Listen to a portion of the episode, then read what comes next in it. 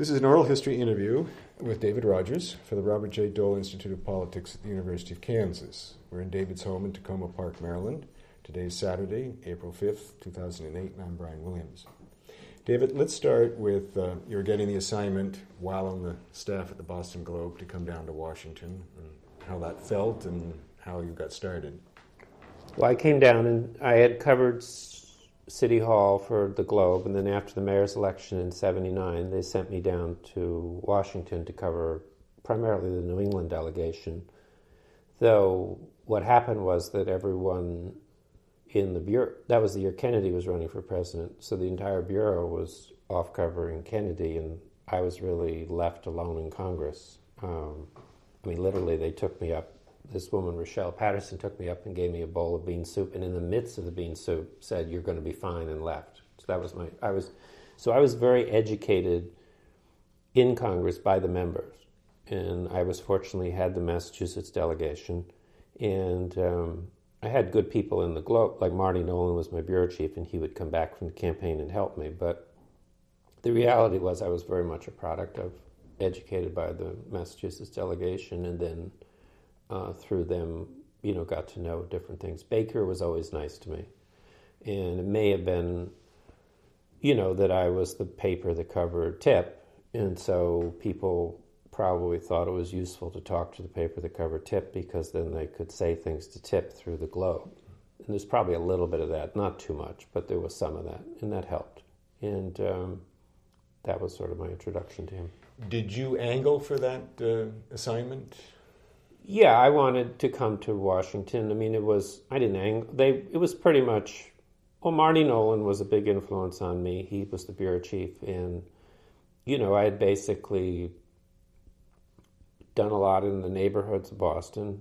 I'd come back from Vietnam and gone back to school in in studied cities um, at Harvard, and then I'd um, I had done a lot in the neighborhoods and desegregation with the busing, and I had uh, done um, City Hall for four years. And to stay at City Hall after that, I really didn't have much interest in the State House. It was always like I liked City Hall, I'd done City Hall, and so if Congress was available and there was an opening, and it was pretty much, I, you know, I was a good young reporter, and they wanted me to go. It wasn't it wasn't really so much angling as that was sort of the next step. And when when you started out, um, did you try to balance between coverage of the Senate and the House, or how, how did that break down? I always covered both. I never believed, and I've always believed, wherever I've been, I've always believed you have to cover both. I did. We wrote a weekly column called New England and Washington, and um, um, that was focused on New England's delegation but I would, I mean, I had Tsongas. I had a really remarkable delegation when you think about it because I had uh, uh, Tsongas was there. Um, I had uh, Kennedy was running. I never my relations with Kennedy only came later. That was a but you know I had an active Connecticut delegation. Uh, Muskie was chairman of the budget committee for Maine. You know, and so this was early on. And so Giaimo was the chairman of the House Budget Committee, you know. So, and the budget was a big story then. And so there were a lot of people. And then obviously the huge influence on me was appropriations because um, Silvio Conte was the ranking Democrat, ranking Republican on House appropriations, and the ranking Democrat was Ed Boland. They were both from Massachusetts. So I can remember you know, one of the first stories was remember the Soviets went into Afghanistan and and um, Carter wanted to register, re, resume registration for the draft, and so that was an issue in appropriations between uh, Conte and Boland, and that was sort of one of my first stories. And did you gravitate towards budget appropriations in those areas just naturally? This yeah, I was considered a bit of a joke. I have been considered most of my career for how I've covered appropriations. I've spent a lot of time on appropriations. I mean, I think that people now are covering appropriations that didn't cover it before. But believe me, when I first started covering Congress, there weren't many reporters covered appropriations.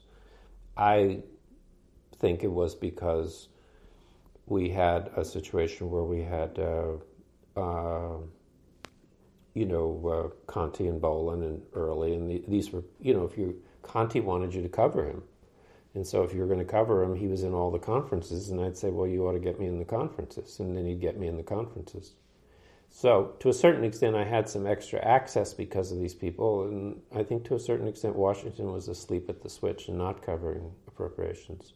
So anyway, that was, and I was interested in it. The budget, the, I guess because of Giaimo and Muskie, but the truth was the budget used to be a huge story.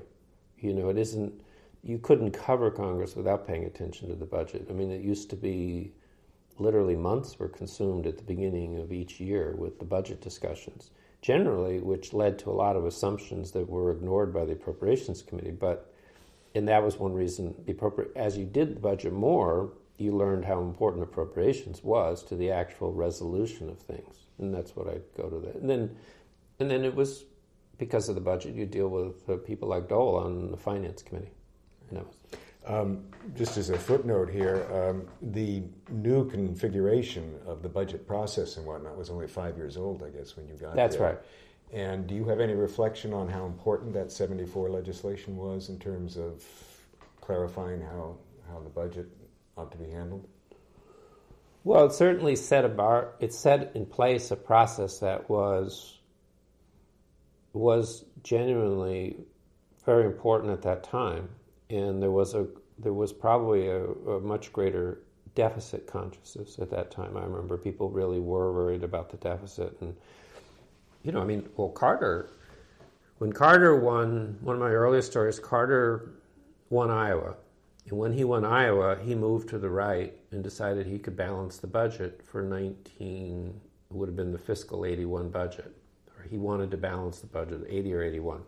And I can remember one afternoon, someone in O'Neill's office says, "Wait here," and like the entire cabinet walked by, and they were coming to the Hill to, or not the whole cabinet, but a lot of people from the White House because they were coming to the Hill to balance the budget. So that whole period, when I first got here, was this intense Carter effort to balance the budget to show he was fiscally responsible versus Kennedy and, and, and versus Reagan coming up in the Republican ranks.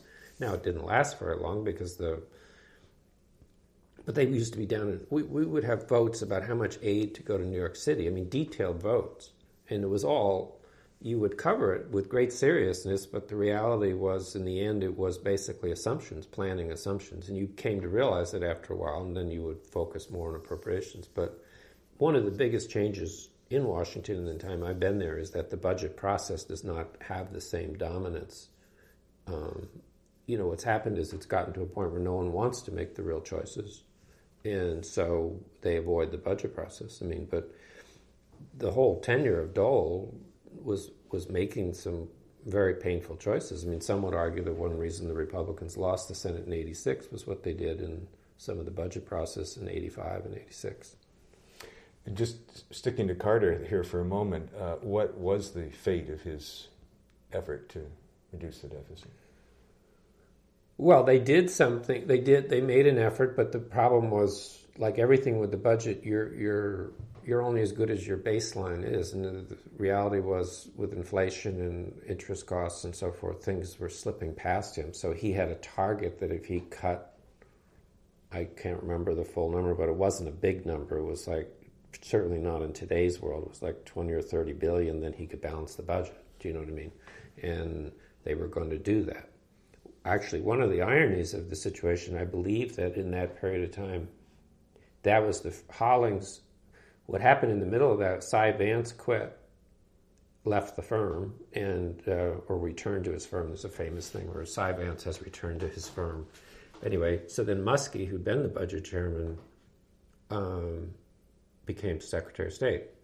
So Hollings took over and was more defense oriented as the chairman of the budget committee so he didn't want to cut as much from defense. And he also, they played around then for the first time with this process called reconciliation, where they would go back and make changes by law, you know, and, and this became a precedent that the Republicans would later use to pass tax cuts. You know, in fairness, Howard Baker did not use it with Reagan's tax cuts. He did not use the reconciliation process that way. They only used it for spending cuts. But as time went on, I think they may have used reconciliation with TEFRA in which was that was, but in each case you were really trying to reduce the deficit. Bush, um, this Bush, um, clearly used reconciliation repeatedly to get tax cuts through Congress that would not have gotten through a 60 vote margin in the Senate. Most people don't understand that process and right. the significance of reconciliation. Uh, can you just review it? Well, the idea of reconciliation, well, let's go back. The whole term comes about, it used to be, believe it or not, you're taxing my memory a little bit, but there used to be two budget resolutions. There used to be a spring budget resolution, which you can think of as sort of a master plan for the year. Then you, then the idea was you would do your appropriations bills and go through your legislation, and then in the fall you would have a permanent budget resolution, ostensibly. And um, I think the idea of reconciliation was to reconcile the experience of the summer and spring with the reality where things stood in the fall. That then became a process that people, I would say, probably twisted and took it to the spring. And the, uh, and the idea of reconciliation was you had to make adjustments. And because you had to make adjustments, filibuster should not stand in the way. So you could make fixes at that point in an expeditious way, and there would not be a, um, a filibuster. You could you, you didn't have to get you could simple majority rule. That's the as I remember that is the birth of reconciliation. It was reconciling the experience of the summer with reality and quick decisions to fix things and move on. What's happened is, and, and the Carter people did use it. What happened in this case was that we had a situation where, in recent years, where we've used reconciliation really not to reconcile anything, but simply to take advantage of the fact that reconciliation allows you to pass a law without a, uh, 60 vote, you know, to override cloture. So it really has, and to make reconciliation work, you have to conform to the budget. And since the budget is either five or 10 years, whatever you do only conforms to that period of time. And that's why we've created this situation in Washington where we have a cliff in 2010 where all of Bush's tax cuts run out in 2010. So, in a sense, he's made a devil's bargain in that he got his way, but he got his way only to this point, and at that point, they have to revisit the whole issue. Um, so, do you recall your first contacts with Bob Dole? Um, I don't know. It would be in. I yeah, I remember. I don't very precise. I think I got to know him in the budget, obviously with the tax bill. The, the 81 tax bill for me was a great education because um, they and I would they Congress used to be more open in in some ways, and they would have conferences and. Well, the, the, the, let's back up. The real battle over the 81 tax bill was more in the House than the Senate. The Democrats still controlled the House, and Dole, the finance, the, the Senate had moved ahead with the tax bill that did, you know, it had some variation of what Reagan did, but it had more of Reagan's structure to it. What happened in the House was there began to be a bidding war where Democrats were bidding, adding other things, particularly for oil interests, in an effort to try to win over boll weevil um, conservatives who could then vote with them on less of the three year rate cut. And what this led to was a bidding war, and, be, and the bill be, grew in cost tremendously. Not that it was cheap anyway, but it was it was expensive. And um, so then this set up the conference. And I know I dealt with Dole in the spring of '81 with the budget, and with you know I'd get to know him some, but I think I got to know him better as we moved into the conference. And then he was the you know representing the Senate with uh, uh, representing the House in the conference. And that conference was this marvelous experience, frankly, because they held it in um, Longworth in the big Ways and Means room, and um, there was this guy from Treasury, Bud Chapoton, who was, you know, really, I think he had worked in Congress, but he was a superb tax, and they would, it was almost like a tutorial on taxes. And they would sit up there, and you could always get a room. I mean, it's a big room, so you didn't have to crowd into a small room. And um, you could watch and listen, and you really learned a lot. And uh, and he Chapoton would explain provisions and so forth. And so for a nitwit like me who had just come down less than a year before, it was a marvelous uh, education. So. And was Dole carrying the White House message pretty much and all of that? He always had a tone of sort of carrying a little bit of his own, a little bit of his own message. Um, I mean, it, he I guess he was pretty loyal. I mean, it, but he was he was there was this issue. I'd have to go back and research. There was this issue about leasing, you know, with some of the big corporations, and I think Dole Dole went after that big time in Tefra. Some of the big corporations were behind that, and it was a tax break for corporations, and it was part of the and I think the Heritage Foundation was behind it, and Dole separated himself from that pretty early. I mean, I don't, I don't know that I can really answer. He was very involved in the oil stuff um, because he Kansas an oil interest, and when they when the Democrats introduced all this added oil stuff, the Republicans already added some, but the Democrats upped the ante. Dole was very involved in that, and actually he got they were a little annoyed with me uh, eventually on one of those things because they had a conference. Here's an example of sort of Dole and me. The end the very end of the tax conference was in a small room okay?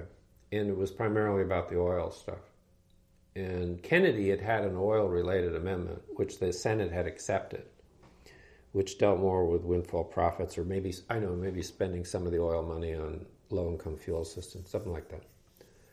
Anyway, so I felt obliged to pursue that. And when they had the conference, um, and this shows you how they kept a transcript of the conference. Okay. And I asked to see the transcript, and Dole let me see it. And then when I quoted from portions of it, they got all upset. Dole didn't get upset, but his tax staff got upset with me. And frankly, I, to this day, I'd never understood quite why they were upset because I thought I did everything by the book. But there was sensitivity because it showed how he and Russell Long had ignored Kennedy in the conference.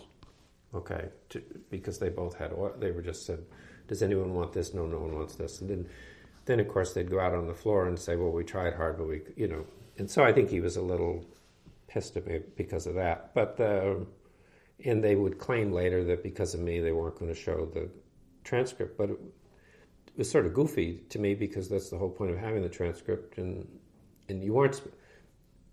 The, the whole issue was you weren't supposed to quote directly from the transcript because the transcript may not be perfectly accurate. And so I didn't.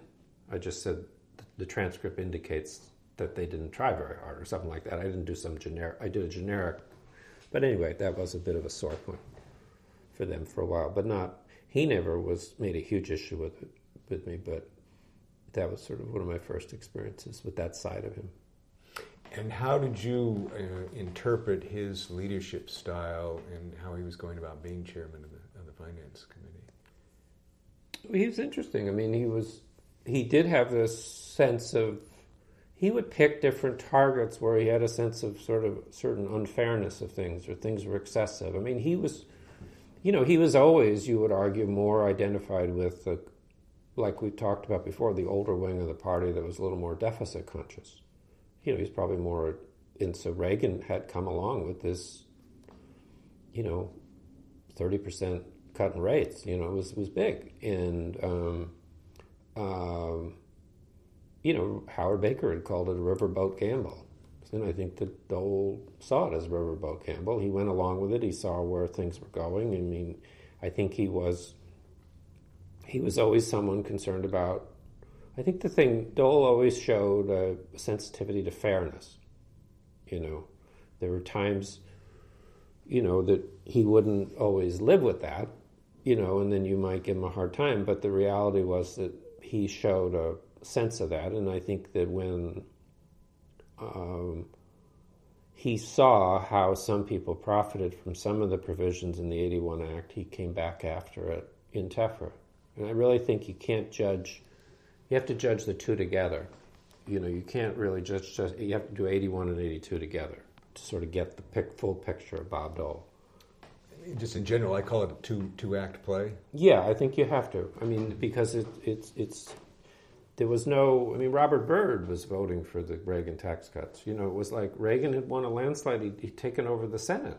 You know, these people were not going to stand in his way, and that was frankly one reason why Howard Baker didn't want to do, didn't have to do reconciliation. He was smart not to because he took advantage of the fact that he could get the majority and just get it done, and they did. And then we had, you know, we had the economy. Eighty-two was tougher with the economy, and um, and the other thing was '82 was when Social Security surfaced more as an issue, and um, Dole was sensitive to that, and they had done some cuts in Gramm Latta. Um, it, that was the rec- that was the big uh, deficit reduction package that in 81 that included um, affected minimum benefits for Social Security. And there was a race in Mississippi. Wayne Dowdy, was a special election in Mississippi. And Wayne Dowdy used Social Security for, and the Democrat, Coelho saw how Social Security could be an issue for the Democrats in sort of April, May period of 82. And they pushed hard on it. And I think Dole may have been caught off a little off guard by how powerful that turned out to be in the House elections. Tip didn't really have after the 81 80 election, Republicans controlled the Senate. The Democrats ostensibly controlled the House, but they really didn't, as a practical matter. I mean, they they were the majority, but on any given day, on most fiscal issues, um, Reagan could get uh, swing votes he needed from the Southern conservatives. And um, it wasn't until the 82 election when Tip won back a critical number of seats did that balance of power come back, and then Tip was much more a force. What about Rostenkowski's role in 81 versus 82? Well, I think Rostenkowski made him, he'd probably admit he made a mistake in he, that he went into a bidding war and he couldn't win the bidding war against the White House because the White House wasn't going to be outbid. And um, Donald Regan, you know, they just he couldn't win. And then in eighty, in eighty two, um, um, Rostenkowski, you know, worked with Dole on that. Um, you know, like all things in taxes, once you get into it, um, I think in some ways there was there was sort of a dynamic in the House where I think Rostenkowski wanted to give in more to Dole's TEFRA because he thought it was more equitable than the one that he'd been able to get out of the House, to be honest. And I think that I think there was some of that where there were it was like House receipts. Do you know what I mean? And um, I'm not sure actually. I have to go back and look. There was a I remember there was a blue slip problem and with with because Dole had taken initiative and uh, in terms of passing TEFRA, I ought to go research that for you if you wanted to come back to me. But the point is, in, in any case, there was this big conference, and, and in that case, I think that Rostenkowski was was appreciative of some of the things Dole had done. There were some issues would flare up, like you know, withholding you know, withholding on interest income in banks and so forth. And uh, Dole was Dole would take on the banks on this, and he had some pretty nasty fights on the floor, and he was he would just get pissed. And uh, but you know, he'd go out there and he'd just go after them. So, would you say that uh, um, '81 didn't reflect much of Dole's philosophy? but that by 82 he was able to affect some influence on how things came out? I wouldn't want to say it didn't reflect his philosophy, but I, I think that there's no question you have to look at 81 and 82 together to have a full appreciation of him because he clearly he was a new chairman he was implementing the new administration's policy he was trying to do that. He certainly got involved in the oil stuff which had parochial interests on his part but i think he was trying to implement what the administration wanted. By 82 um, the administration was not as quite as strong. Um, he was more established and he could re- he I think that was more Dole you know. Mm-hmm. that was whereas one was Dole implementing Reagan the second was Dole.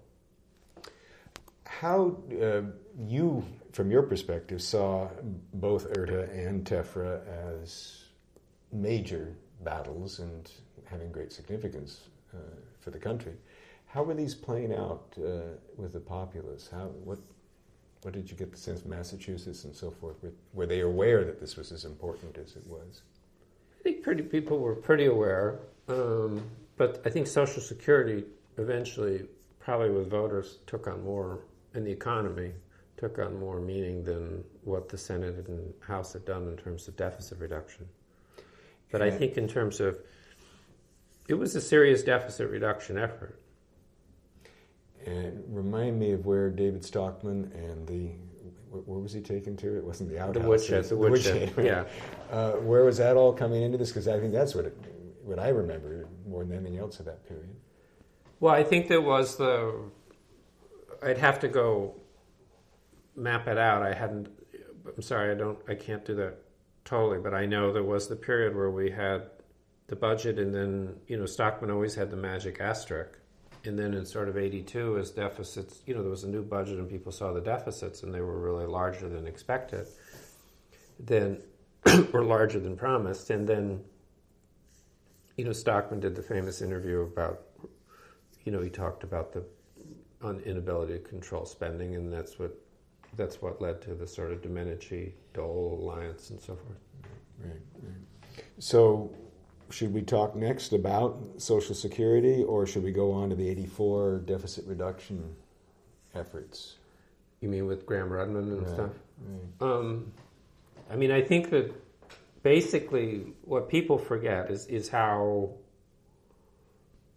people, particularly given where we are today, you know, where we have a war and, you know, you know, we have these large deficits, that people don't fully grasp how much people were self-conscious about the deficit at that time and would, you know, really, really um, focus on it, you know, politically, in the, particularly in the in the Senate, where you had this sort of mix of people like Dole and Domenici and others who were quite conscious of the whole thing. I mean, I can remember when uh, um, Gramm and Rudman I got invited. This is a famous. This you like this one.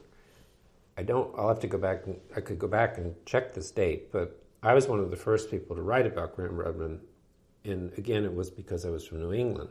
Rudman invited me to some lunch or some breakfast they had, and I guess by that point, that would have been '84, right? And by that point, I had. I was at the Journal. I was no longer at the Globe, but Rudman knew me, and. Um, Gramm and Rudman had this little, you know, donuts and coffee thing, and they wanted to talk about this incredibly Rube Goldberg thing about to control the deficit, right? And I remember coming back and I said, "Boy, this is this is the most wild ass idea, but people are so frustrated, and they were. Maybe they would do this." And I wrote a story that essentially to that effect for the Wall Street Journal. It was pretty short, but it was funny like that. Anyway, Hollings wasn't there. Okay, Hollings signed on later. Well, I would never call it. Um, do you want me to stop? We, can, Why don't you stop? Yeah. Okay. Um. Well, Rudman Rudman had this breakfast, and Hollings didn't come, and then Hollings signed on, and so it became called Gramm-Rudman Hollings, right? I would never call it Gramm-Rudman Hollings because Rudman Hollings wasn't at the and I wasn't going to waste space in the Wall Street Journal, you know, for all these names. You know, it just made the lead terribly complicated to write. And this used to, Hollings at first complained about this. And then later they, they said that I should have been given, they were worried I had given a corporate contribution to them because they were so embarrassed. Remember later he wanted a divorce from Gramm Rudman Hollings and so forth. And the, the Wall Street Journal had covered this entire period of time, never mentioning. No, I did mention he supported it, but I never called it Gramm Rudman Hollings. Anyway, they used to joke that they could never decide whether I'd done them an immense favor, you know, by not associating. But anyway, I did. There was that, and then um, I guess. Um, but what more did you want to know about that, Gramm Rudman? Well, what was the real objection to it, or why was it such a Rube Goldberg? Oh, well, it was. I mean, it basically set up a situation where if you didn't meet these targets, you would. I mean, everyone kept thinking of what can make us do the right thing. You know, it's like we can't do the right thing, so find a machine that will make us do the right thing. And then they would create a machine, and everyone would say, "My God, this machine will be terrible." And that was sort of what Gramm Rudman Hollings was. It did. It, it it introduced more the concept of sequestration, you know, sort of across the board cut. And it also probably, in some ways, encouraged what became later the sort of pay-go approach. I think, in fairness, it had that effect. But generally, it was it forced the Republicans into some situations where they ended up adopting some very tight budgets in the Senate that touched on Social Security or Medicare, and um, proved to be, you know, cause huge divisions with the House and the House Republicans. And this is where you started to see, particularly, if you wanted to think broadly, you can sort of think of 81 and 82 sort of Dole on tax policy, you know, together. But then as Dole, see, by Dole became majority leader er, in 84, right? After, after well, Baker, yeah, 85. Yeah. So he walked into this problem and there was this growing frustration and then what do we do and do we stick do we stick with you know do we stick with our guns and reduce the deficit? Well my god we got to stick with our guns and reduce the deficit and we'll wheel was it Pete Wilson got wheeled in on the gurney and all this kind of stuff? And by god we passed this thing. And, and meanwhile Trent Lott saying nah nah nah forget it. We're not doing this. You know we're just not doing this. And the Democrats in the House weren't keen on it. And so it sort of blew up. Why would a Trent Lott be against it? And it's a little bit easier, I think, to see how the Democrats. Well, Trent Lott was identified with the Jack Kemp. I mean, the Jack Kemp believed that you you didn't. Uh, I mean, I actually looked at a story in '85 on this where the tensions. Well, first of all, they knew Reagan was now in his second term, and it was that was ending. Um, secondly, they were there was the Jack Kemp school of thought, and that was always the supply side view, and you had the other people who weren't sure of that, and then you had um, and Lott was identified with Jack Kemp, and Gingrich was beginning to come into his own a little bit, and there was Bob Michel, who was the Republican leader, was more akin to uh, Dole, but uh, actually I came across this quote. I could get you, but where Bob Michel said to me, you know, the decisions are getting tougher and tougher, and um, and he said, but it doesn't take any institutional fortitude to be for tax cuts. He says, Judas Priest, everyone's for that, you know. So so you had that, but you had that school. I mean, the people were up against some tough decisions at that point, and they didn't want to make them, and they really weren't made until, and that you know, that theme runs through the whole thing, you know, because then you have Bush one, you know, read my lips, no new taxes. That the whole school, and then of course he runs into problems, and he makes the deal with Darman, and then he loses the election. I mean, the reality is, everyone says Congress should do the right thing, but anyone who really tries to deal with a deficit pays a terrible price. I mean, Dole paid a price in '86, you could argue, um, though I you could argue time was running out on that Republican majority anyway, but that helped contribute to it. Um, Bush one paid a price for what he did in 90 and 92, and Clinton lost the Congress after what he did in 94. I mean, you don't really gain a lot of votes by uh, addressing the deficit. How important is the um, defense uh, budget in all of this? Well, it was huge in Reagan. I mean, Reagan, Hatfield used to brag. Hatfield was the chairman of the Senate Appropriations Committee. It was a matter of great pride to Hatfield that he never spent more than Reagan asked. He just spent it on different things. Reagan asked so much for defense that Hatfield could fund everything else in appropriations and have a total budget authority that was less than Reagan. So while they were shifting, they would shift money around every year, but um, he, uh, you know, they asked. I mean, for years, I think the I had to research this when I was doing some stuff on the Iraq War, but the Weinberger, one of the Weinberger budgets, you know, one of those years was one of the highest in terms of real dollars. So it really had, you know, when you think of Vietnam, Weinberger, and now Iraq. So, no, the defense was big. Uh, and Dole, there was a pretty broad group of moderate Republicans who were willing to, um, you know, um, you know, do um, to, to, to make cuts from defense. You had in the Republican Party, you had votes. This is it was Dole and there was one set of elections. I can get you the dates, but Dole and Simpson won, but Chafee lost. You could see, and um, Domenici lost to Nickles in lower elections. You could start to see the young people coming up. The Chafee lost to Cochran, whom you wouldn't really think of as a conservative, but Cochran was being backed by the conservatives. And I think that was a particularly painful um, thing for Dole. Um, because, and I think Dole may have gone along with it.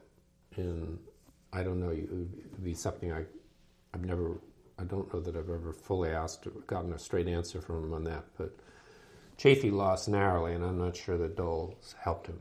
And when you say lost, you're saying lost a chairmanship? No, or lost lost a, a, a, caucus position. Um, I, I, I, do I can find it for you, but the the there was in this period of time there was a set of elections in um, Republican structure where um, um, do you want me to go look for it? Or? No, that's all right. We can add but it later. There was a there was a um, set of I think it's in this it's in this '80s period, but I know uh, Chafee lost, and uh, and he'd been a long time supporter of Dole's, you know, on the finance committee and so forth.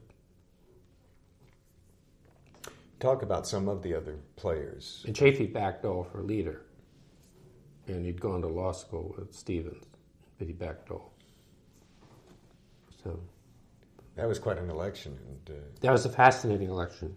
I was very proud of my that the everyone was the press was off on theories about McClure and uh, I don't know the Domenici. There was a bunch of people, and I remember people thinking McClure was going to win and get past this and all that. Stevens, Lugar.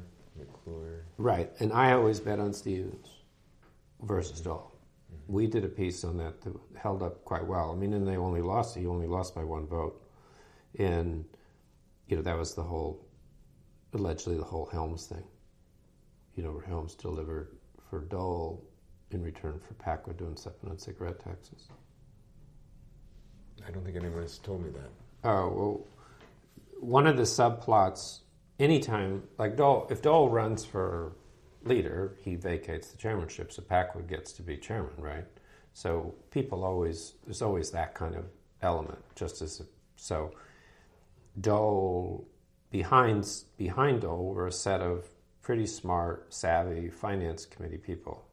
And in fairness to Stevens, in fairness to Chafee, while I think I think Stevens was disappointed Chafee didn't support him Chafee's self interest rose more with finance chairman Dole succeeding. Packwood then was going to be in line to be finance chairman. And I think that Stevens had counted on Helms helping him. And in the end, Helms voted, the perception is that Helms voted with Dole. And the the rumor, the story was always that Packwood had made a deal with Dole, with with sorry, Packwood had made a deal with Helms that he would help protect tobacco and cigarette taxes in return for Helms putting Dole over the top. I know Stevens was Stevens thought Stevens felt very betrayed at the end, and I think that was where the, he felt the betrayal the most. And how do you think Stevens and, and Dole's relationship suffered, and for how long? I don't really know fully. I mean, I, I've known both of them pretty well over the years. I think that Stevens, I mean, Stevens had been the whip. You have to remember, he was the whip. He was next in line. And basically, Dole was coming in and taking it away from him. And Dole was more the outside player, you could argue. He'd run, been vice presidential candidate, he'd run for, I'm not quite sure how many times, he ran for president in 80 some, he ran in 88, and he ran again, obviously, in 96. But um, Dole, um,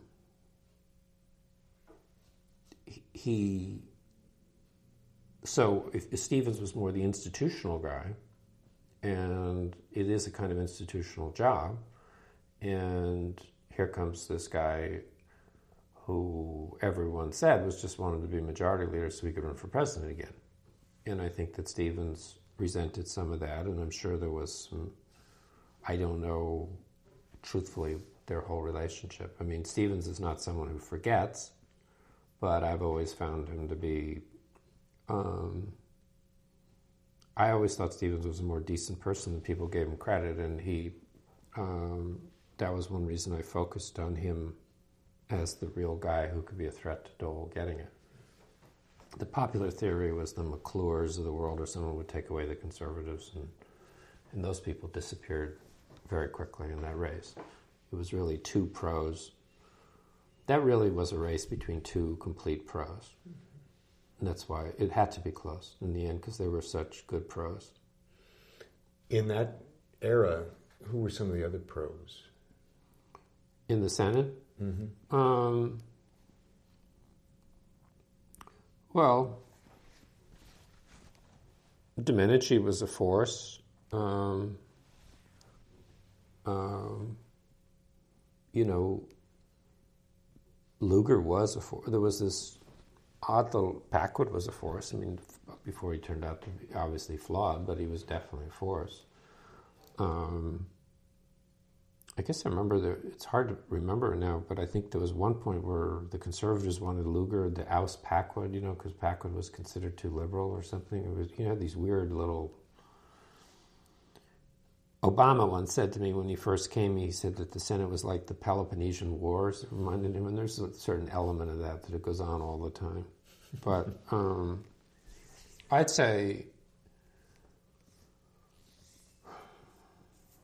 well, there were individual, st- you know, among the overall, I mean, Hatfield was a tremendously talented appropriations chairman.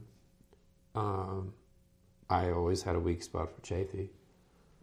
I thought he was he worked hard and he was a professional. Uh, Simpson and Danforth were powers. They were they could be nastier than people like to think they were.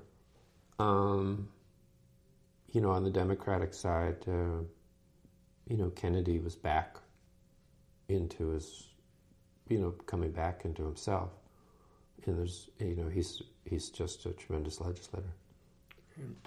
Um, the the um, Social Security, the Greenspan Commission, and all should that be looked upon as just a very temporary correction, or does it really have legs and was a major shift? How, how do you evaluate shift it? In terms of policy on. Mm-hmm. Um, I'm probably not as good on that as I ought to be. Um, I remember covering some of it, but other people covered it more for the Globe. I think that that while there was a sort of relief that they had figured something out, I think they increased the payroll tax quite a bit and they moved the retirement age up some. And I think that a lot of people felt that was setting a pattern that was going to be more trouble down the road. But to be honest, there was another report, the economic reporter at the Globe, I remember covered it more than I did. So I watched it because O'Neill was involved and Dole was involved, but it was one of those things where I'm not as good a source for you. Right. Um, so, what more is there to say about uh, budget appropriations in the second Reagan term? Or we covered it? Um, well, a lot of the second Reagan term for me was the Iran Contra. See, I went off onto that. I'd done the story on the mining of the harbors, and so I was very involved in Central America coverage. So the truth is, I sort of went off in 86, 87 into that world. So I didn't really, you know, I was covering. I mean, what I can, the things that I was interested in at that point were more like the emerging funding for the Afghan war, and you know, I was breaking stories on that and that kind of stuff. I wasn't really trying to do the sort of big macro picture stuff as much. Well, since we're taking a chronological approach to things Right. here, then, um, how did you come by the bombing of the harbor story? Mining of the harbors. Um, well, I can't tell you all of it, but um, the, the the trigger point was that Goldwater said something on the floor one night, and I heard him. It used to be. See, the Senate wasn't televised, and um, I don't know when it started to be televised, but in any case, I was in the room and used to go in more in the room and watch. And I was there, and Goldwater said, someone handed something to Goldwater, and he read some of it out loud. And I realized the significance of it, and I chased it, and then I talked to, I had my own sources in the intelligence community, and I worked it very hard. Um, beginning that night for about 24 hours we had a situation, I think it was like a Wednesday night, and if I was going to write, I had to write by Thursday night because we didn't have a paper Saturday and Sunday.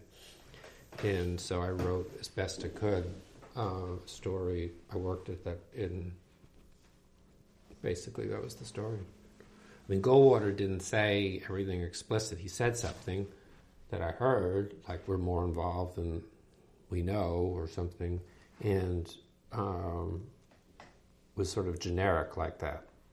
And then the next day they had taken it out of the record. And so I knew I knew what I'd heard and I knew what was in the record. And so I chased it. And talk about that whole period and, and the outcomes. And Well, that, I mean, the truth is that had a huge impact because um, what happened was that our story ran on a Friday, and the Times sort of did a back of the hand thing Saturday or something, but then they did a really big piece, as only they could do on Sunday. And that set it, you know, then the whole world knew. The journal would put it on like page A17 or something. When I retired, when they bought me out, they did a mock front page and they put it on page one for the first. That was my agreement with them. Anyway, but it was not. It got a lot of attention. I mean, in fairness, I never was that upset. I was just glad it was right. Glad it got in the paper. Do you know what I mean? Looking back, it certainly should have been more in the front of the paper, and they were embarrassed they didn't do it. And then we, I don't know whether you know this story. The the editorial page wrote an editorial later attacking the House committee for leaking it to the Washington Post. And then they had to write a correction that it had actually broken in their own newspaper. And this, you know, we had this division between the news and the editorial page. And this was a source. That's one reason they all hated me at the editorial page for so many years. But anyway, Kennedy knew me from the Globe, and he seized on it in the caucus and offered this motion to condemn the mining of the harbors. And um, it got a big vote, obviously, and the House then voted on it. And it, what it did, the real significance of the mining story was it fractured the bipartisan support in the Senate. Moynihan was embarrassed. uh, way, who had supported it, was no longer going to support the Contra money, and so that's when they cut off the Contra money. And the House had previously voted, but they could never get the Senate. At that point, that in the 84 defense bill, it didn't get funded. And so that's ushered in Iran Contra. That's the significance of that. So the the uh, arms uh, contract that that uh, that came up before or after the the mining was. Just give me the. Oh no no the mining was the mine. There was not. We were funding this. We were ostensibly trying to help El Salvador by using the Contras to cut off arms shipments into El Salvador. Obviously, we were using the Contras to overthrow the government in Nicaragua, as it turned out. And then when we were mining the harbors, it was obvious what we were doing. So that's what set that off. Then, once the funding was cut off, North had to go find alternative money, and that all followed from that. Then they went to the Saudis, and then they went to the Iran Contra. And did you cover that aspect of the story? Yeah, yeah, yeah. You That's what I'm trying to say. It was when, when you start to ask me about the budget period and the sort of 86, 87, 88 period, I, I'm not as good because I was doing, I was focused on Iran Contra, the Afghanistan operation, and then in 88 they had me do the presidential campaign. Um, I've asked a number of, of uh, Dole's colleagues about Iran Contra, and uh, in particular, I'm curious about Bush's knowledge and, uh-huh. so forth. And I always get steered away. They, they don't want to deal with it or right. express any sense of culpability and, and so forth and so on. Now, you covered it very closely. Can you talk about that at all? I mean, how much George, the vice president, right. would have known? Right. Well, there was a lot of attention on um, his dealings with Felix Rodriguez. And it's, you know, and then there people feel that Felix Rodriguez uh, was seeing Bush at different points, and um, people feel Bush should have been more aware of what Felix Rodriguez was doing. You know, I think that would be, I'd, I'd really prefer to go over things, but that was the big point. I remember I did some stories, there were some I got some documents declassified regarding Felix Rodriguez and his conversations with George Bush, like he visited the White House and this kind of stuff. So people kept saying, how could Bush not know what Felix Rodriguez was up to? But Felix Rodriguez would always say, I didn't tell him, and that kind of stuff. I've read the uh, diaries entries of uh, Reagan's during that period, and of course he at least feigns. Oh, you mean whether Reagan would have told Bush stuff? Right, or, or, or even what about your assessment of Reagan's uh, knowledge of what was going on? Or do you believe, as the diaries tend to indicate, that he was just did, really didn't know until people started coming to him as a result of it becoming known? Um, you know, I never really. The Bush part with Rodriguez, I pursued more than what Reagan or I didn't really care, to be honest. You know, no one was going to impeach him. And for and as far as I was concerned, it went all the way up, and they all knew something. I mean, it wasn't. You know, I don't know whether he. He certainly knew about the Iran weapons sales, and that itself, some people would say, is as big a problem as giving the money to the Contras. Whether he fully knew the profits were going to the Contras, I don't know whether they could have kept that from him. Right, right. So tell me, uh, talk about the '88 campaign then.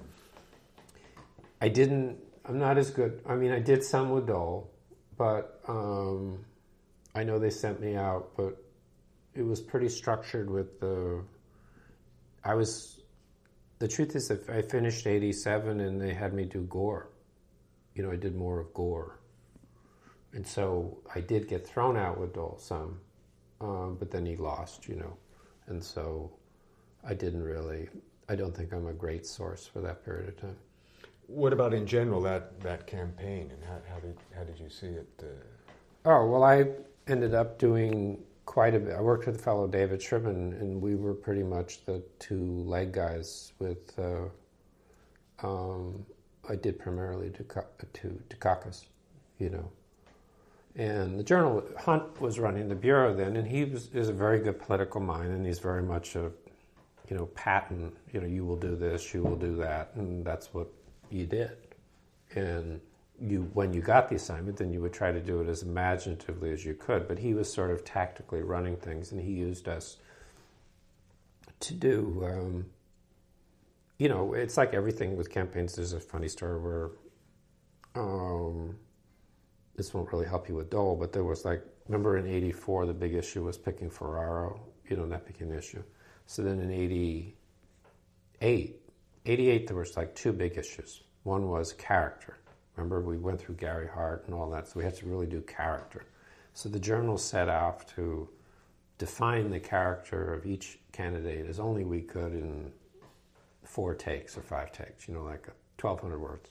So yours truly was assigned to Al Gore. And he used to complain, why did I get you? You know, I did a long piece on him and I looked back at his military record and all this kind of stuff.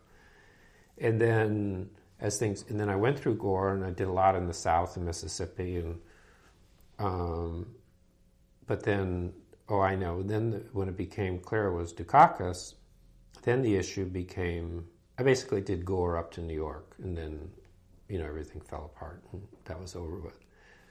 And I had Congress stuff I'd have to go back to, you know.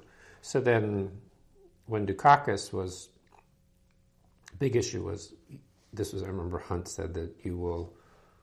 I want to be able to do a story that the day he picks his vice president, we know who it is and all the thought process that led to it. Do you know what I mean? Right. So I said, this is insane asylum, you know. And I, I referred to it, and so he got all upset with me. But we ended up, Sherman and I did it. And, and um, we used to call it, I used to call it Operation Village Seal. It was an operation I was with in Vietnam where we did a village seal. It was a terrible operation. It was just a totally fucked up operation. I used to call this operation. This was the joke Sherman and I had. We would, sometimes we refer to Operation Village Seal. So, but in terms of Dole, you know, once he, what did he, he lost he won Iowa, he lost New Hampshire, and then he lost South Carolina, right? It fell apart pretty quickly for him. But I've heard many people say that that was really his year, both in terms of his career, his energy, his, his uh, fire in the belly, and so forth. And that uh, 96 was just sort of an afterthought. I think that's probably right. I don't know that I would disagree with that. I mean, I think that. Um, again, some could argue the 90 uh, that 2000 was McCain's year. You know, um, McCain isn't quite the same candidate as he was in 2000. And um, I think the problem with Dole was he um, he was up against the sitting vice president, and he was uh, um, probably too identified with uh, some of the, you know, the old school deficit stuff that hurt him.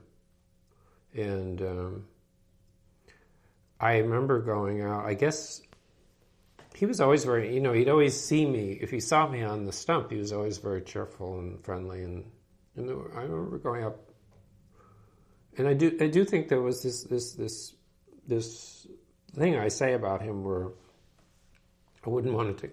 Like if everyone in Washington got up and said, "We love you, Bob," he would be one person. And then when things turn against him and he gets angry, he's another person. And I remember one day, I think maybe he'd won in Iowa and we were up in New Hampshire or something. I went, Hunt said, go on up and do some piece on him. But it was, see, that's it. I'm really not a good, like Kit was with him, or I don't know which, she was with him in 96. Did she go with him in 88? Okay she was with him. You know, I was sort of in and out. You know, um, but um, it, that was sort of um, he was like great that day. He was on his. He was funny. He was witty. People were appealing. You know, he was just generous and clever, and and he could be that. Um, and I guess it must have been. I did go back out to Kansas and do a piece on him. It must have been before that.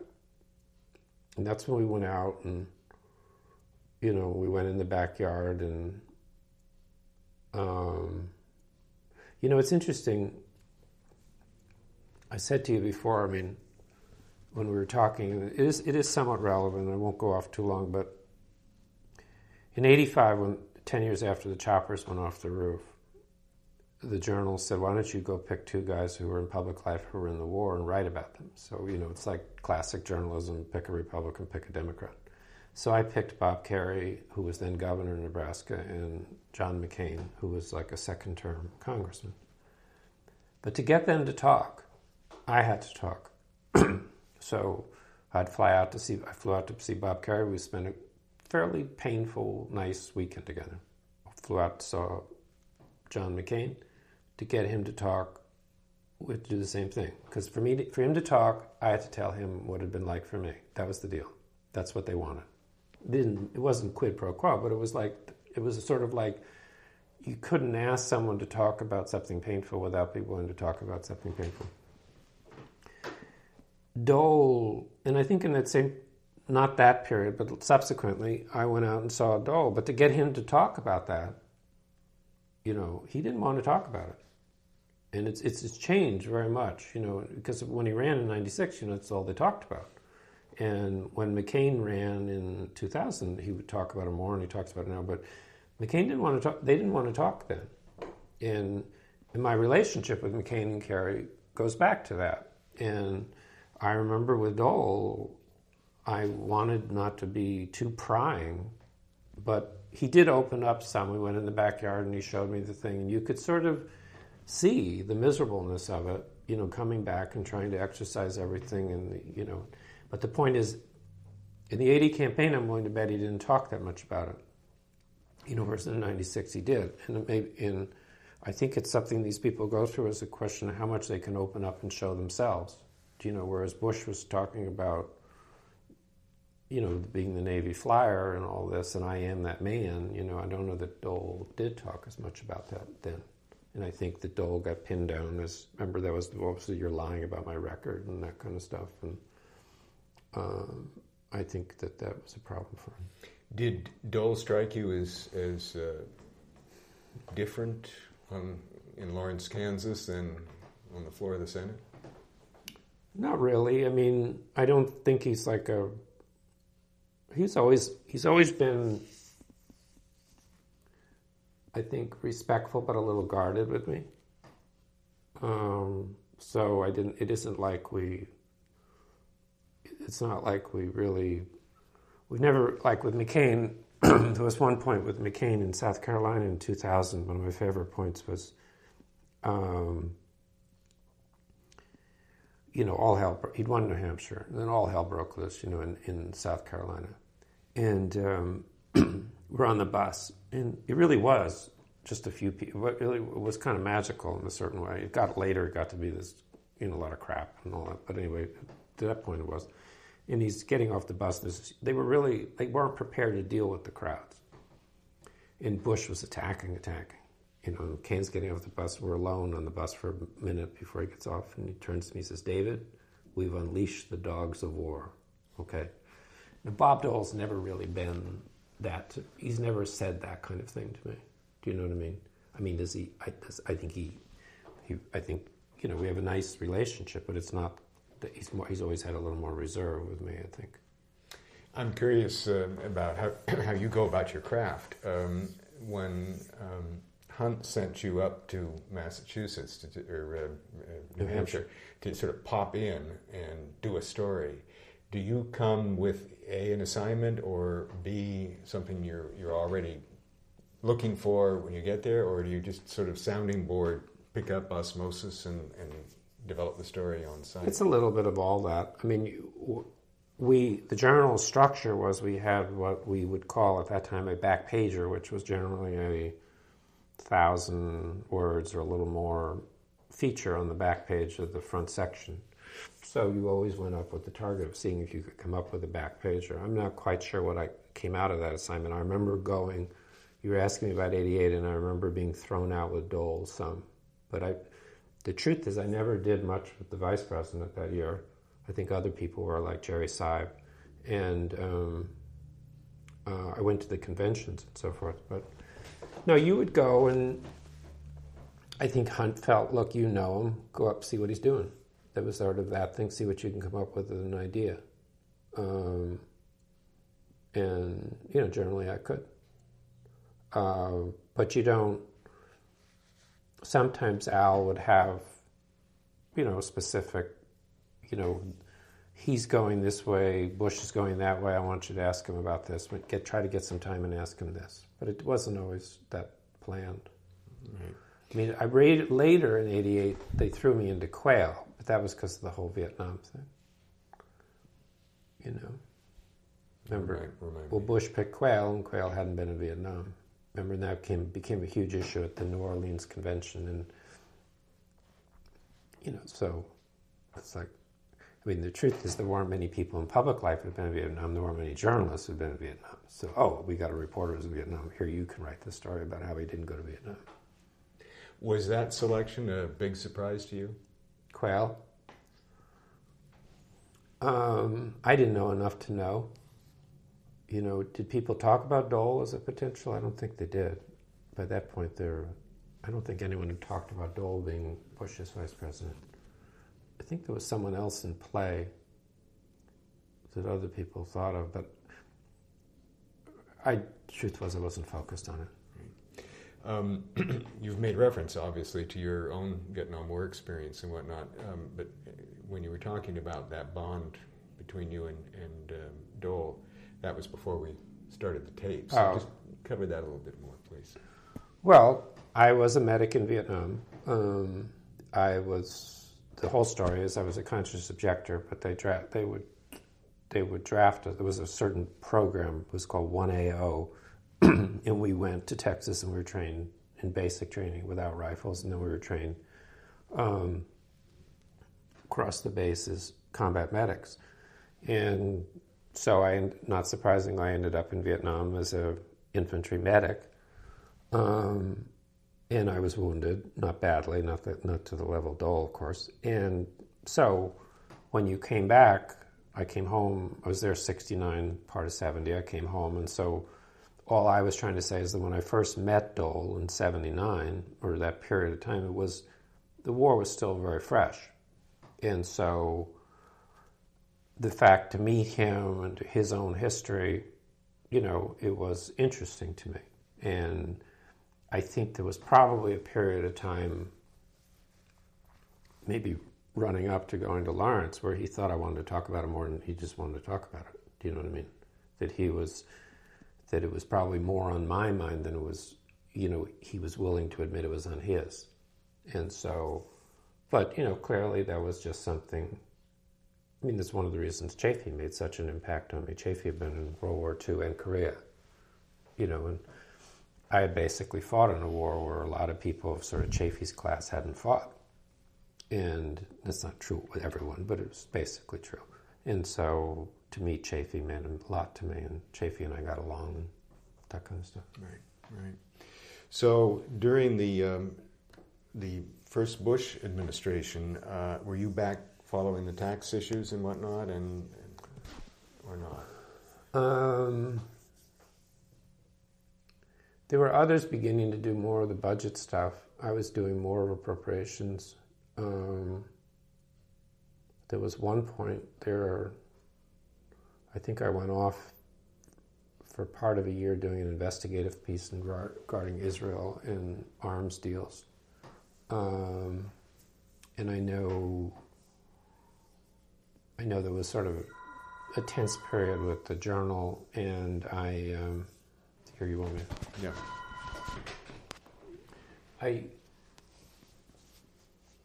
Well, no, I mean Bush. I covered the Tower. There was the Tower thing. Yeah, Dole was no. That was that could be a fairly because the Democrats were in charge, new administration. There was the Tower stuff that was tense. Dole also had to, you know, he had to carry the water for you know there was this. Remember there was a sort of nasty fight over the Chinese immigrants, you know, and um, there were a couple things there where he had to sort of, um, you know, carry the ball for Bush. And um, I was doing, there was a period there where I went off to do this investigative piece on on Israel with a guy downtown. There was, used to be, to be honest, it used to be Congress was more cyclical, you know, and you used to be able to sort of go off the hill for like three or four months and do some investigative work and then come back and catch up. It, it's become more less of that, and it's harder. It was harder to separate yourself, which was probably a problem for me eventually with the journal because I never left the hill, and so they didn't know who I was after a while. But um, then I know, and then I, I there was a period. In '90, I went to Afghanistan for a while. You know, and that was partially because there was a someone else wanted me to work for them, and then I decided I wouldn't. I'd stay with the journal, and and then um, uh, the, one of the journals said you can do this. One of the deals was I can have the trip overseas, so I went to Afghanistan. So, but I, my, you know, Dole was see Dole was increasingly, you know, you were having the sort of. I should get you those dates and when the precisely when the, but you remember Lott had come over to the Senate in '88, so you're starting to see in that period of time, um, you know, Bush, and then you had the Gulf War, of course, and Bush had his, you know, tensions with the right too because of the economy and the and the budget stuff and Darman, you know, and then but you started to see more and more manifestations of the sort of Gingrich group in the House. And so that was, and they were openly scornful of Dole. Was uh, Bush's mistake saying he wasn't going to raise taxes more than the fact that circumstances really commanded that they they raise taxes, or how do how do you think about what do you think about that? Um, I think he, well, he clearly, by saying he wasn't going to raise taxes, helped himself get elected, and then he, um, then he raised taxes. So that was, I think, I think you just saw a set of people emerging in the House who weren't willing to tolerate that approach. You know, they wanted to cut spending more, or they they really what they really wanted to do is to not raise taxes. But in your judgment, was it really necessary that taxes be raised Oh. at that point?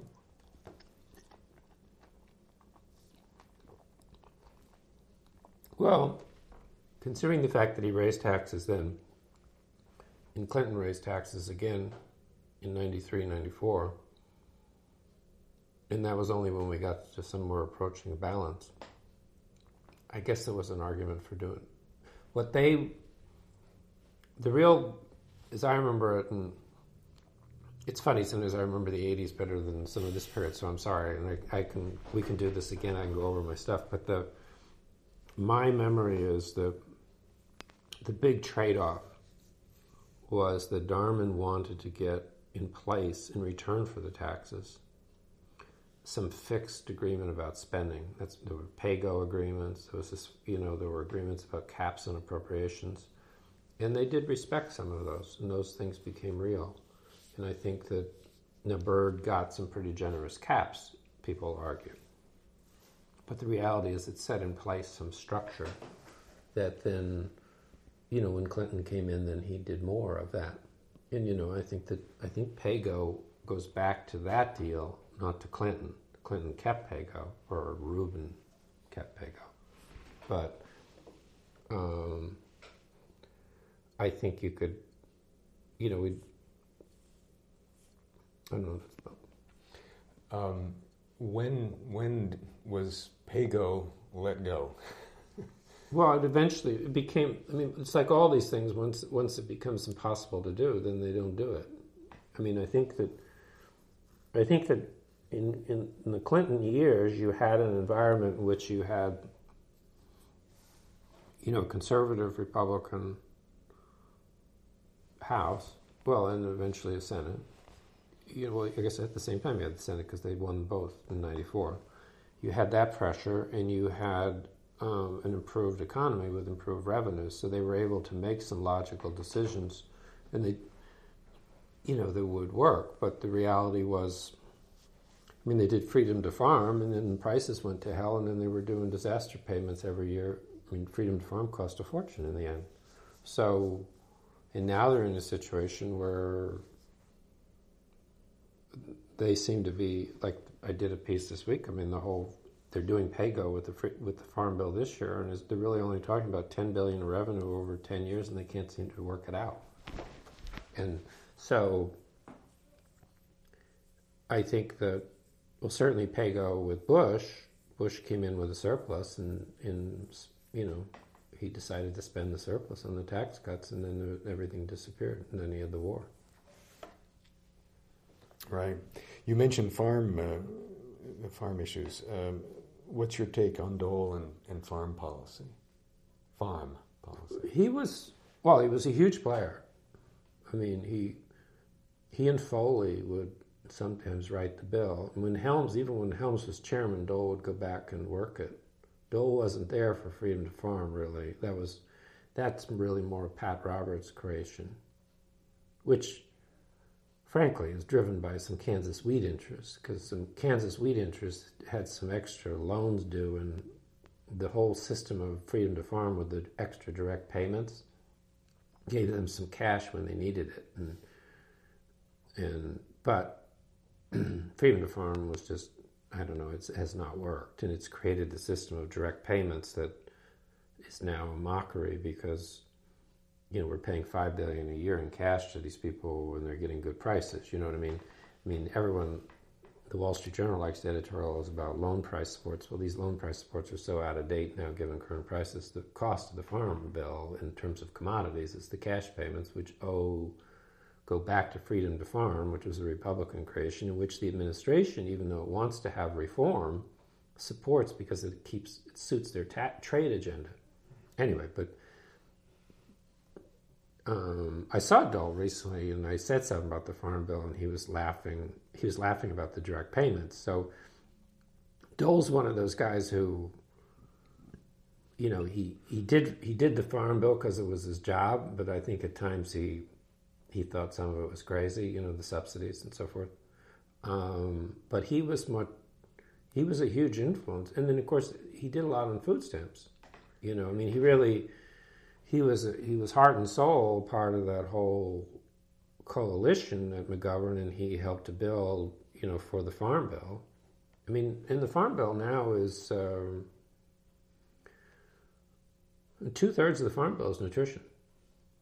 I mean, if this Farm Bill is, the, I did a story this week, but I think the farm, the nutrition element is like it'll be, be like 215 billion out of 300 billion dollar bill. So here. So I think he, he I imagine you've talked to some other people, but he was definitely a. I didn't do the farm bills. I've gotten more interested in the farm policy, probably farm policy, since he left. You know, but I know I watched it, and I there was no question, particularly during the Helms. Helms was basically became chairman of agriculture, and he cared about North Carolina and tobacco he didn't know about wheat and all that kind of stuff. And Dole would always step in there. And it's too bad he's so sick and ill, but Foley would be a great person for you to talk to. Um, I don't know whether I, he's terribly bad at health now, but he'd be a tremendous person to talk to. Um, did you get the impression that uh, Dole uh, was doing the bidding of ADM and various other uh, oh. big farm interests, or was his populism coming to the fore? I don't know. You know, is, is because you know one of the things that you come across with with particularly the people who do the farm. I mean, the basic idea of the government involvement is that farming is sort of an unpredictable occupation, and you, you, should, you, should, logically have a safety net. And then you get into that safety net, and you get into all these arcane things. And he could well have been. I don't know. I, I just don't. It's not like I covered him, you know, at length in the 1990 Farm Bill or something. I knew it was happening. I was watching it, but I was worrying about other things. You mentioned the Tower nomination. Uh, anything to say about that? Well, that was a bitter thing, and he was bitter. Um, he being Dole, I think he was. I mean, that was a. It was a particularly um, tough fight. You know, I think it probably was a lesson in the. You know, Mitchell was tough, and that was part of it. And then part of it too was, um, you know, there was this whole drinking suggestion with Tower and all this kind of stuff, and Sam Nunn uh, was, um, you know, such a force in the Tower case, and uh, I knew him well, and I think Nunn was genuinely disturbed. Um, and then what happened with Tower, I became convinced was that the the right wing, and particularly my newspaper, the editorial page, really didn't care about Tower in the end. They wanted to destroy Nunn. And so they went after Nunn with a vengeance. And that was part of the politics of that. In other words, Tower was wounded, and Nunn was the one who had hurt him. And uh, if the theory was if you could weaken Nunn, you would weaken someone who protected the Democrats in the South, you know. So whenever the Democrats, things were shifting, obviously, you know. by that point, Lott had won Stennis' seat. So, you know, you were closing in on a situation where there weren't going to be any Democrats left in the South soon. But anyway, there was always Sam Nunn out there and David Boren and those kind of people whom, if some, if you were going to mount a candidacy in some place, you'd have Sam Nunn come in and help you well, if you could destroy Sam Nunn, you would destroy that person. And I, I was convinced they were trying to do that. Because they, they printed a, they dug up something about some drunken driving thing involving Nunn when he was a teenager, you know, and they ran it at length in the paper, in the Wall Street Journal. Did you have any connection with the uh, Supreme Court nominations during the, your period? Um, is that was that when um, we had the famous uh, Bork. Yeah, I didn't do as much then. No. Mm-hmm. And what about Thomas in '91? Did some then. Uh, was certainly conscious of it and so forth. Um, um, you know, that was the whole. You know, Dan, but Danforth was the bigger Thomas person, but Dole was, you know, was. I mean, I think Dole was being handed um, if you sort of think of it in a broad sweep, that you sort of, like you said, 81 and 82 on the budget, and then you sort of, he was being handed an increasingly nasty set of choices. Do you know what I mean? And also seeing around him an increasingly nasty politics. You know? I mean, you know, the, I mean, this is a man that everyone would, you know, were, what did he say? The Democrats haven't started a war, you know, the Democratic Wars or something like that. I remember he had to live down that for years when he was Gerald Ford's. And then he was sort of, I mean, Washington was changing. You know, it was becoming less, um, you know, there was this increasing nastiness, and the Democrats were responding to the Republican attacks, and the Dem- Democrat, you know, I, think there were clearly people like you know, Bill Cohen from Maine was clearly upset with Nunn's role in the, um, you know, the Tower thing. You know, he thought it was excessive, and that it was, you know, this was a former colleague, you know, and so forth. And what are we doing here? We're not going to let him be defense secretary, and and of course that had an impact because um, that's why Cheney became defense secretary and that's why Gingrich became whip. Okay. So all these things were like, you know, like chips were. If you if you're sort of Bob Dole and you've you've done your Senate, you know, you tried your, you know, you did everything, and then you tried in '88. Let's say we said '88 was the best year, right, for him, and then, then what happens later? It's sort of like it just gets muckier, you know, and and it's not just, gee, the Democrats are doing things that are pretty nasty. You know, they're taking down John Tower. I'm not saying John Tower should have been the defense secretary, but it was. There's no way not to look at it as sort of a nasty fight, and so you could sort of see you're you're viewing life that way, and then you're seeing Bush, who just beat you now, having to do his tax increases, and then you're seeing this constant barrage of people who are attacking you, um, you know, in the House. You know, Bob Michel is on his last legs, and Gingrich is coming on, and then Cheney leaves, and you have all that. So, are you suggesting that the uh, debate over Thomas's appointment was connected to the Tower uh, nomination? And no, but I think you, I think if you go through, no, but I think that the whole, um, you know, the from the right's point of view, they really saw the Bork thing, you know, that he was borked. You know, they used that, you know, that Kennedy, that, and then and then Thomas followed, right? And sort of it was a combination of of events for people, this this sort of personal politics. I mean, I guess you could. I would have to give it more thought, but if you say Thomas lost, the Tower lost because he drank, and then Bork lost because of some ideological thing, and then Thomas, you had the whole thing about the sexual, you know, harassment stuff. It wasn't really what you thought you'd come to talk about.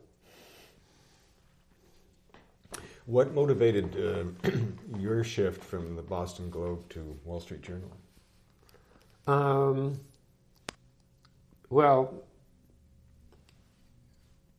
it was sort of,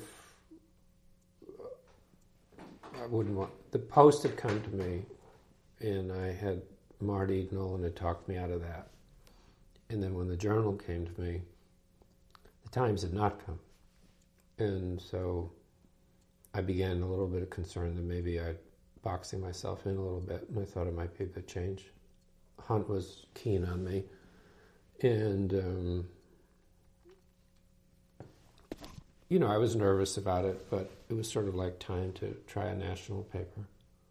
Um, you know, sort of your career, and one of the people who was an int- Hunt was really the person who wanted me to. He'd seen me covering Congress, and he wanted me to come. Um, and because he was going to essentially, he was had become bureau chief, and he was not. He wanted to. He was leaving Congress himself, so, so he wanted to put someone in, and that was part of it. Um, and there was a Jim Sterba was an influence. He, when I was in Vietnam, and the day of we'd been in some bad fighting and I'd gotten hit, and Sterba came out. Sterba worked for the New York Times then, and um, he'd come out and met me, and later looked me up, and was a sort of big force for me. And he had recently come to the Journal, so they had him call me, and that was probably a factor. That was a factor for sure. I mean, it, but um, that was why. And then the truth was, I grew up in New Jersey, and I probably always wanted to work for the Times. And then the Times showed some interest after I'd gone to the Journal, but by that point I felt loyal to the Journal.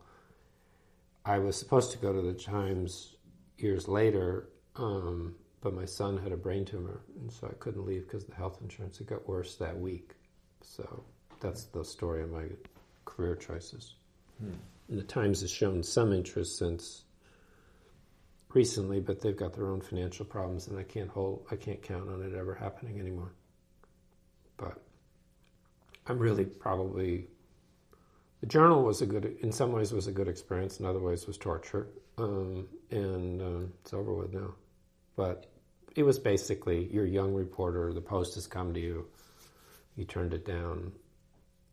How many are you going to keep turning down, or why don't you give it a try? Are you going to never grow up?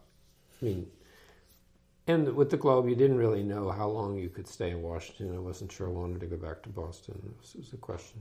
Right, right. And the editorial policy of the journal didn't didn't cause you not to take the job. The truth is, I didn't think about it. They we had a pretty adversarial relationship later. Um, they were. Um, like I say, there was a but I didn't think about it. People teased me, but when I, the truth is, I didn't think about it. The truth was, I thought it was time for a change, try something different. You know, if the worst that happened, you go back to the Globe. I knew the Globe would take me back. It wasn't I wasn't leaving on bad terms. They understood. You know, it was like they brought down this reporter and people wanted him and they knew they they weren't happy I was leaving, but it was a very pleasant, very supportive departure. And in fact, we had many conversations later about me coming back, and it didn't work out. In the end, they hired Shribman to be bureau chief, who was my colleague at the po- Journal instead of me. And I don't know, I don't want to belabor that, but you know, um, but that's all. Um, oh, the editorial page. They, I came in '83. I broke the mining of the harbor story in early '84. They made this goof on the editorial page. Boland, who was the chairman of the House Intelligence Committee, wrote this very witty letter to them.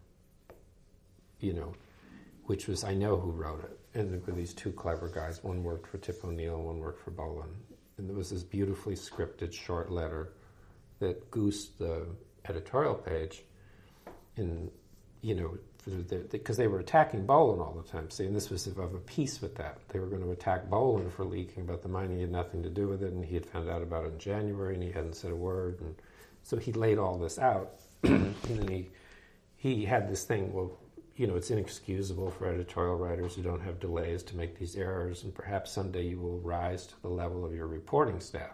Okay, played on all the aggravations in the paper. Well, of course, the editorial page had to print this, but hated me. And then later there was something on Iran Contra where they there was a GAO report where um, there was a some group had plant may have planted a op-ed in the journal for the Contras and I had to call the editorial editor on this one weekend, and he was furious with me, you know, because he made some remark about how, well, we're not going to respond to every burp from GAO. So I printed it, and he was, you know, upset.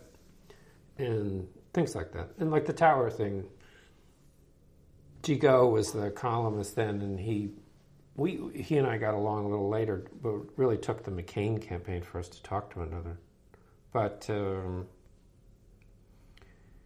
I would sometimes insert in the copies, you know, that, that I would say in my stories that Nunn was now the target of editorialists who wanted to weaken it or something like this. And they noticed this now. Did you see the uh, journal drifting rightward over the period of time you worked there, or was it pretty consistent editorially? Oh, I think they were pretty consistent right wing. I mean, what happened what happens more if you cover Congress is that as the as the Gingriches took power more, they were in daily conversation with the editorial.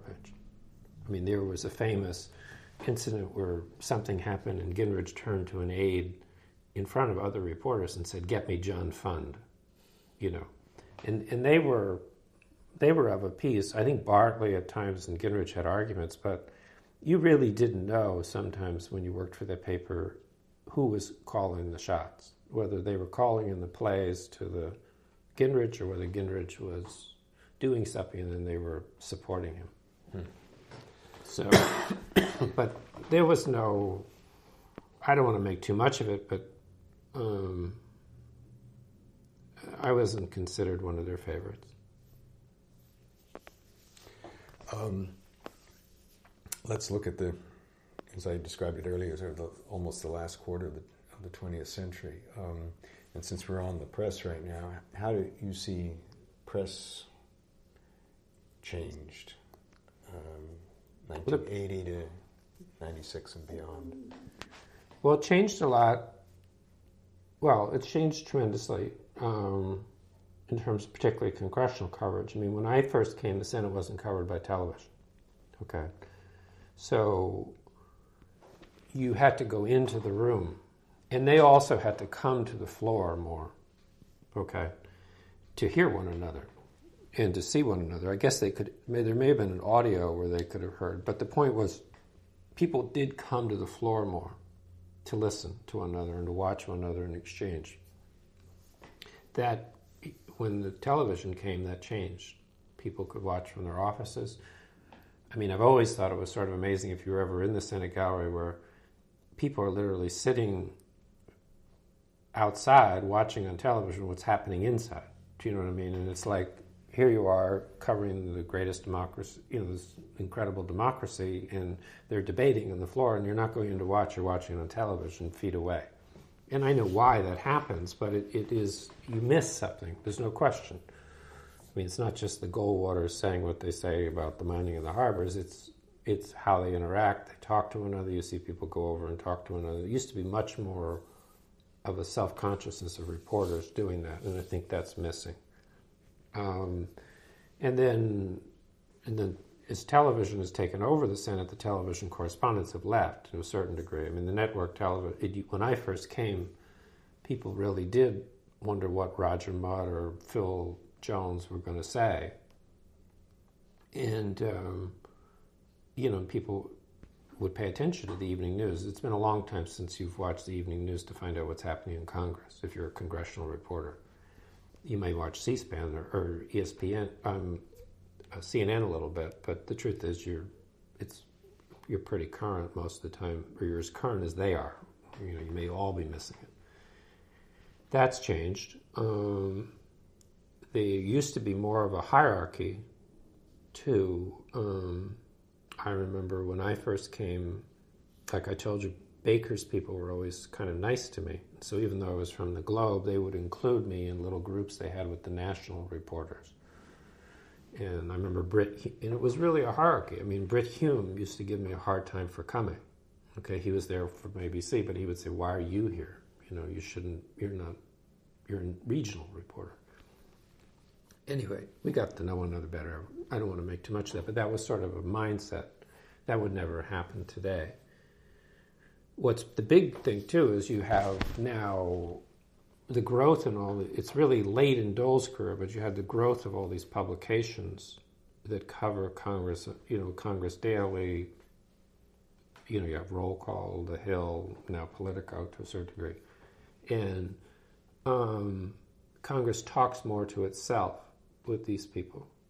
In other words, I mean, I was covering appropriate. I told you I covered appropriations for years, and I was well known for covering appropriations, but there's no question that over time appropriations would almost talk to itself through Congress Daily because you could put something in Congress Daily that would come out at three o'clock and everyone would see it, and then you get a reaction by six o'clock when people voted or something, and that's changed. That's changed, and ironically, that's a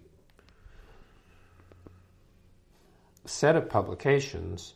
Someone would have to do a larger study, a set of publications that's financed by, in some ways, by special interests, because a lot of the advertising is issue advocacy advertising. Do you know what I mean? So people are competing for Northrop and Boeing to buy ads to compete over the tanker debate that might come up on the supplemental. And that's what's happened in journalism. So I think there's there's a lot more journalists covering the Hill. There, there are more. I mean, the halls, the, the Tuesday lunches are much more. That hall is packed with people. It's much more crowded. is there still the same demand for inf- Capitol Hill information? I mean, it's my impression that the, the percentage of the evening news in the Roger Mudd days had a lot of stories emanating from or about Capitol Hill. now perhaps less so, or yeah, no. It's like there's like there's sort of a informal bargain where the networks ignore Congress, and there's this sub, and to the extent the net, the major, and the Times still covers Congress, and the Post does, so not that well, and um, in the Wall Street Journal, I, I mean I wrote a lot, but they're doing less, obviously, but in the LA Times, but um, it's almost like we'll agree not to, we're not going to cover it as much. But there's, and Congress lives with that insult because it's got all these other people covering it and they can talk to itself. But in some ways, it it it it, it shrinks in its standing. I mean, now we'll have a new administration and a new Congress next year, and who knows, may all all hell breaking loose up there. But I think in general, the drift has been away from a sort of broader view of things to a more, you know, this sort of interlocking level, another level of stuff.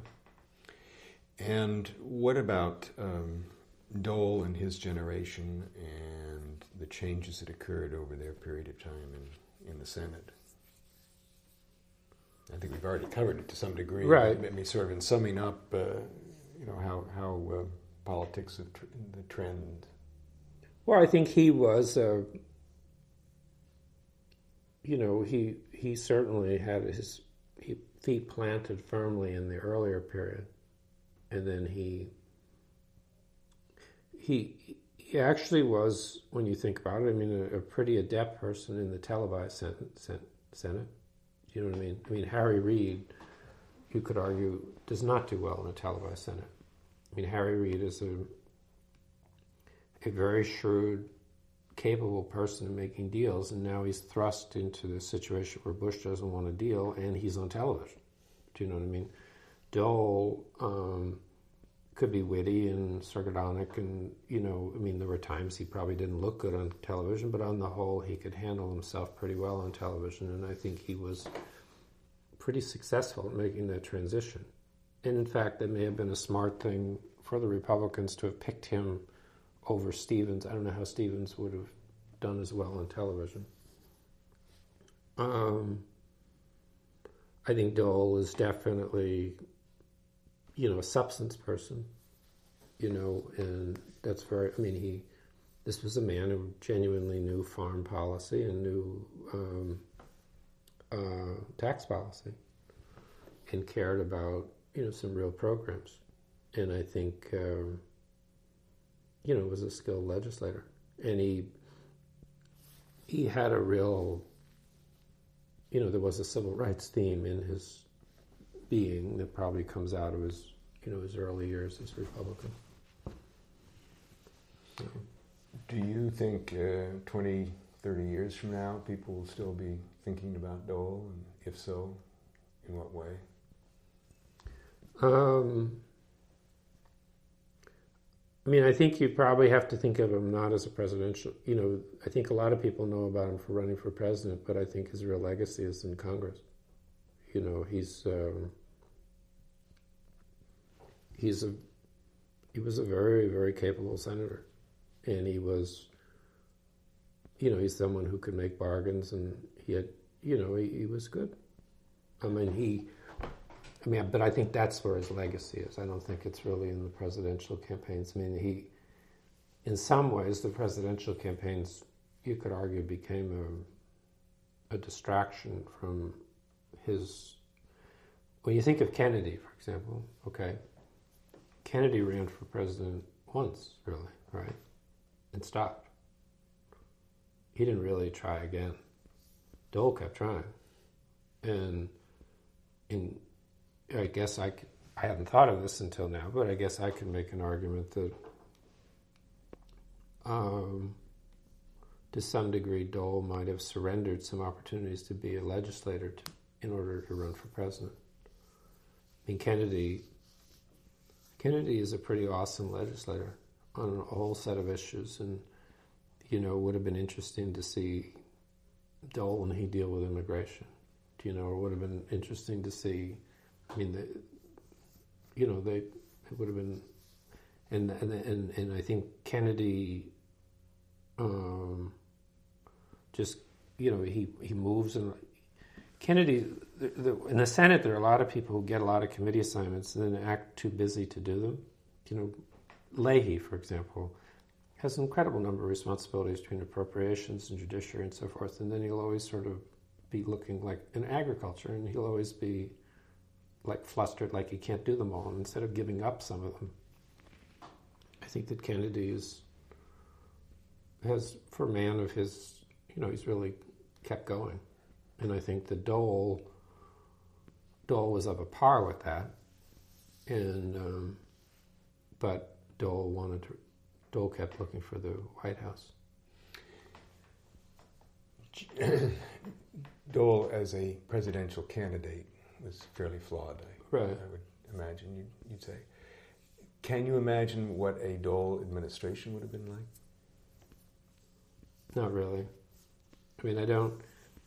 I'm not like I said at the beginning. I don't really have a great appreciation for Dole as a presidential candidate. I mean, I was in and out a little bit, but the man I know is the man I saw in the hall or on the floor or in the markups, and um, and I always I, and it's not just because that's where I certainly what I hear about him as a presidential candidate. He was very skilled in the world I saw, whereas in the, that world he'd run into trouble. But leapfrogging into the White House, uh, where he, he could then um, regenerate some of his skills as a legislator. Well, I think he's look. It's like Kent. It's like McCain. McCain, but again, you know, like people ask now, what are you going to get with McCain? Are you going to get the 2000 McCain? Are you going to get the 2008 McCain? I don't know. I mean, it, it may be the Dole. I mean, this is a sort of question you probably have to ask uh, Sheila Burke or someone who was closer to how he managed things. Do you know what I mean? I don't know. You know, there there is a people who run for for con- for the presidency from the Senate. They typically don't run from the House, but from Congress. But you know, Udall ran from the House. But you know, most people run from the Senate. They're always faulted for thinking too incrementally. You know, too much the next vote. They don't have the big vision. And you know, if, if you were to say what would a Dole presidency be like, I could see where he would be trying to do the right thing, be decent, but I don't know whether he would have a larger vision. You know, this is what Obama feels. Obama felt he had a vision and he should get out and do it before the Senate took it away from him, maybe. But I think that was always, it's not, that's the faulting of, McCain, you don't really know. McCain,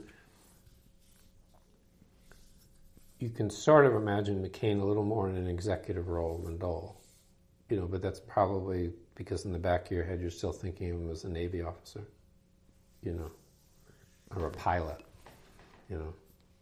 I'm going to pause here for just a second. I guess the one thing about his legacy, I do, re- the civil rights part is important, I do think. Um, and that was, he stuck with that you know, I mean, he, and I think when I mentioned earlier about the, you know, the African American Surgeon General, I think that might have bothered him a little bit. And I think he had a sort of basic sense of fairness and about the civil rights. And then he was he's handled with, had to deal with Reagan with, um, um, when you think about it, he, he had to deal with Reagan on South Africa, which was a nasty business, and then he who knows, maybe he owed his majority leadership to Jesse Helms and he had to stand up for the Voting Rights Act. You know what I mean? It was sort of, anyway, that's all I would say.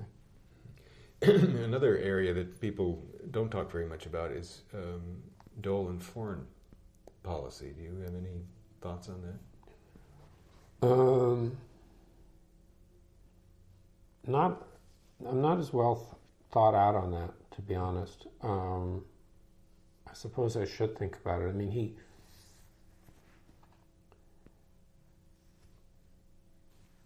No, I don't. I. It's the sort of thing maybe you can come back and we can talk about it, but I, I don't. I know he was. He would generally take the administration posture, you know, sort of anti communist, you know, that kind of posture. Um, I think he. I don't know some things with Israel sometimes I think about, but uh, the truth is I don't really have a good grasp of him on foreign policy. I mean, I think he he tended. My impression is he tended to be with the administration on most things, but I don't truly know how much thought he was giving it. Okay, thank you.